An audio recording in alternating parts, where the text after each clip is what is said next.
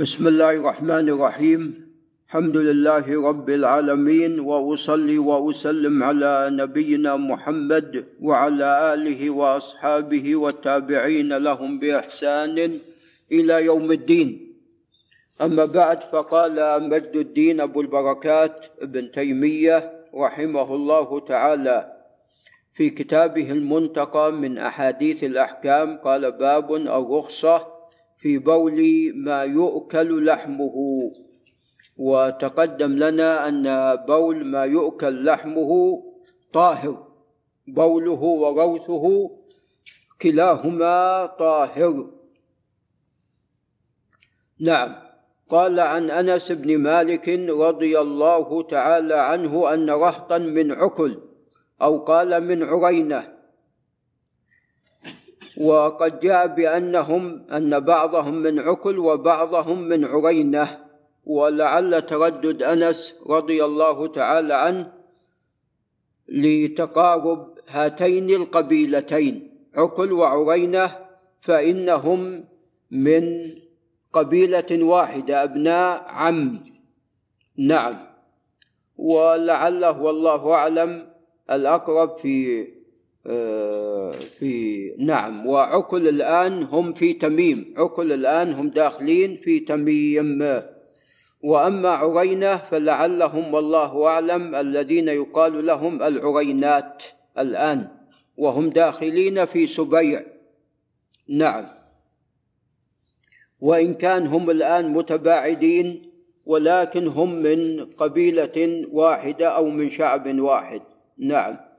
قال قدموا فاجتووا المدينة لم يناسبهم جو المدينة. فأمر لهم رسول الله صلى الله عليه وسلم بلقاح وأمرهم أن يخرجوا فيشرب فيشربوا من أبوالها وألبانها. هذا موضع الشاهد أن يشربوا من أبوالها وألبانها متفق عليه. ف كونه عليه الصلاة والسلام أمرهم بالشرب من أبوالها فلو كانت طاهرة فلو كانت نجسة لما أمرهم بالشرب منها.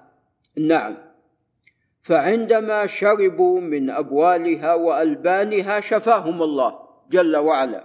وإلا فإنهم قد استوخموا جو المدينة وأصابهم المرض.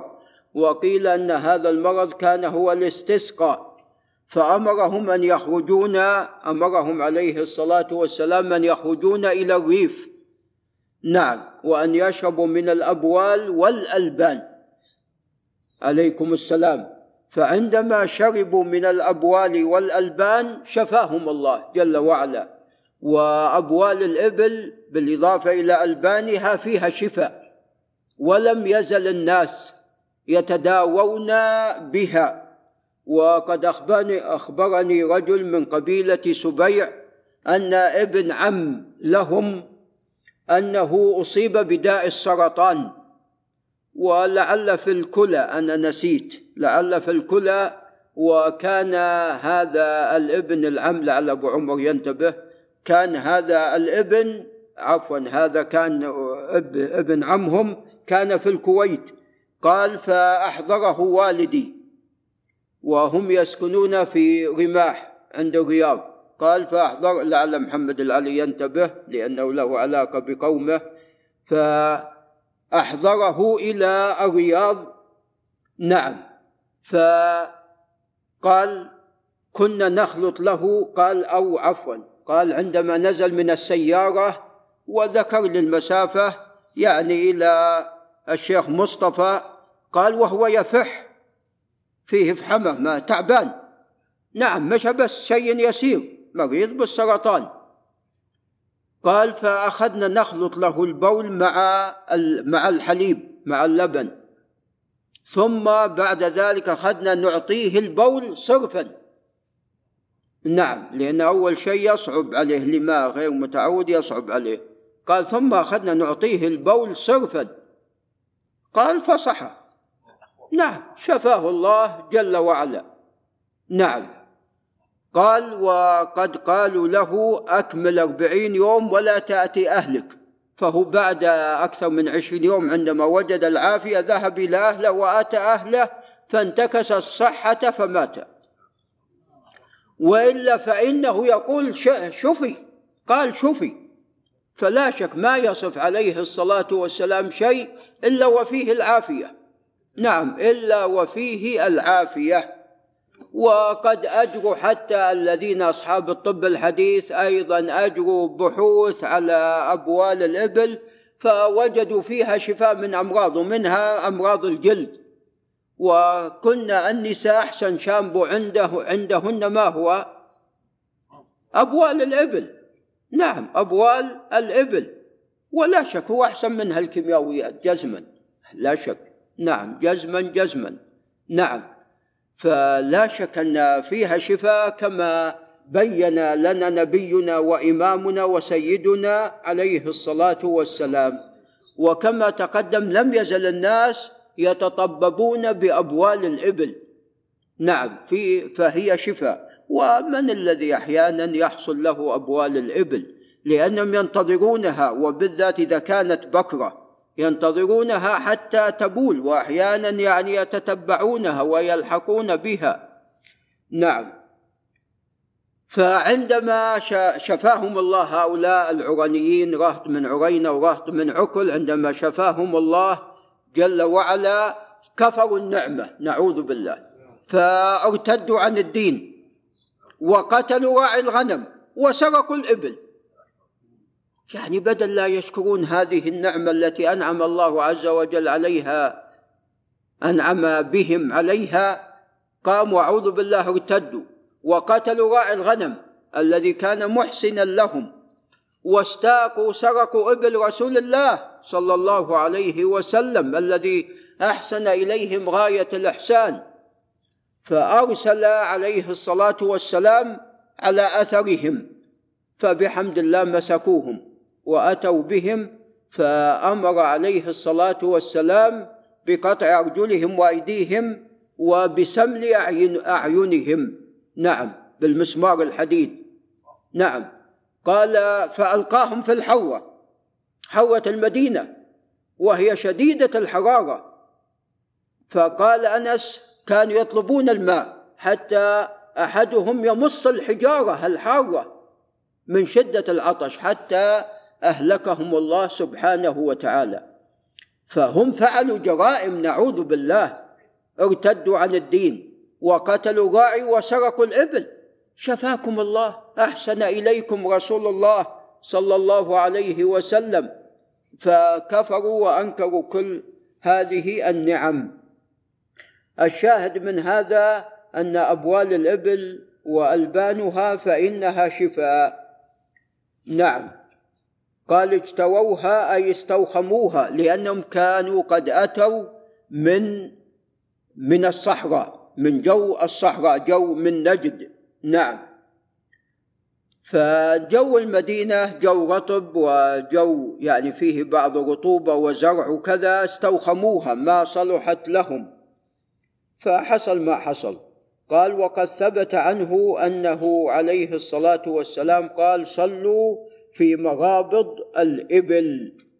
نعم وكان في كما في البخاري أيضا من حديث أنس كان يصلي أيضا في مغابض أيضا الغنم. قال صلوا في مغابض الغنم الغنم. أما الإبل لا تجوز الصلاة في معاطنها. معاطن الإبل لا تجوز الصلاة فيها. وأما مغابض الغنم فالصلاة فيها مشروعة لأن بولها وروثها طاهر. وكذلك الإبل لكن فيما يتعلق بمعاطن الإبل هي مأوى للشياطين. نعم. قال فإذا أطلق الإذن فإذا أطلق أو أطلق الإذن في ذلك ولم يشترط حائلا يقي من الأبوال وأطلق الإذن في الشرب لقوم حديث عهد بالإسلام جاهلين بأحكامه ولم يأمرهم بغسل أفواههم وما يصيبهم منها لأجل صلاة ولا غيرها. مع اعتيادهم شربها دل ذلك على مذهب القائلين بالطهارة. فلا شك أن هذه الأحاديث تدل على طهارة أبوال الإبل الروث قال باب ما جاء في المذي وتقدم لنا أن المذي نجس ولكن نجاسة مخففة. نعم يكفي أنك تصب عليه الماء.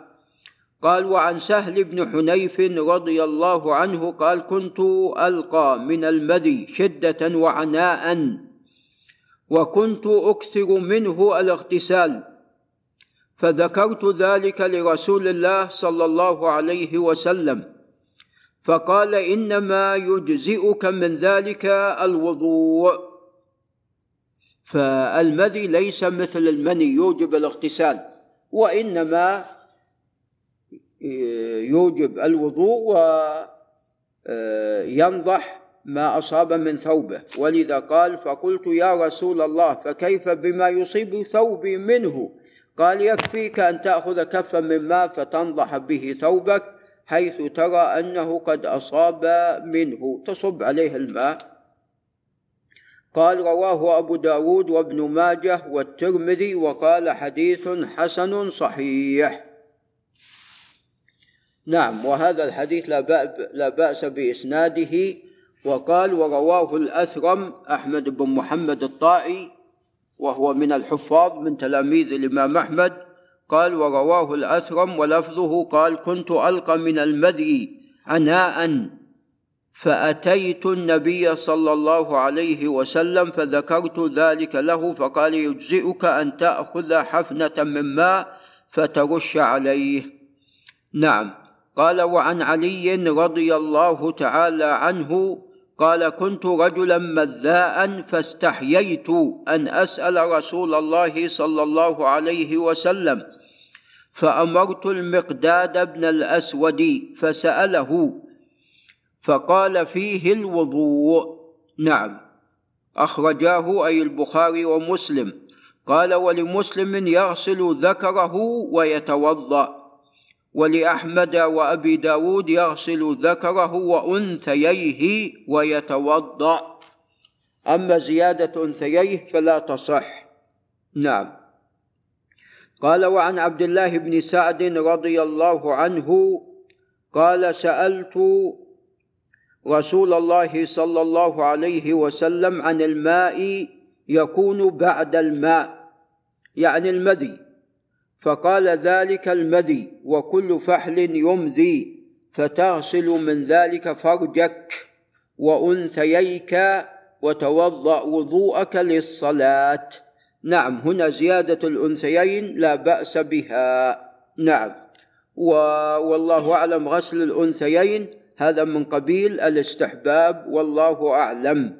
نعم حتى يعني هذا فيه برودة الماء فحتى ينقطع هذا الخارج. نعم وحديث عبد الله بن سعد لا بأس بإسناده. نعم.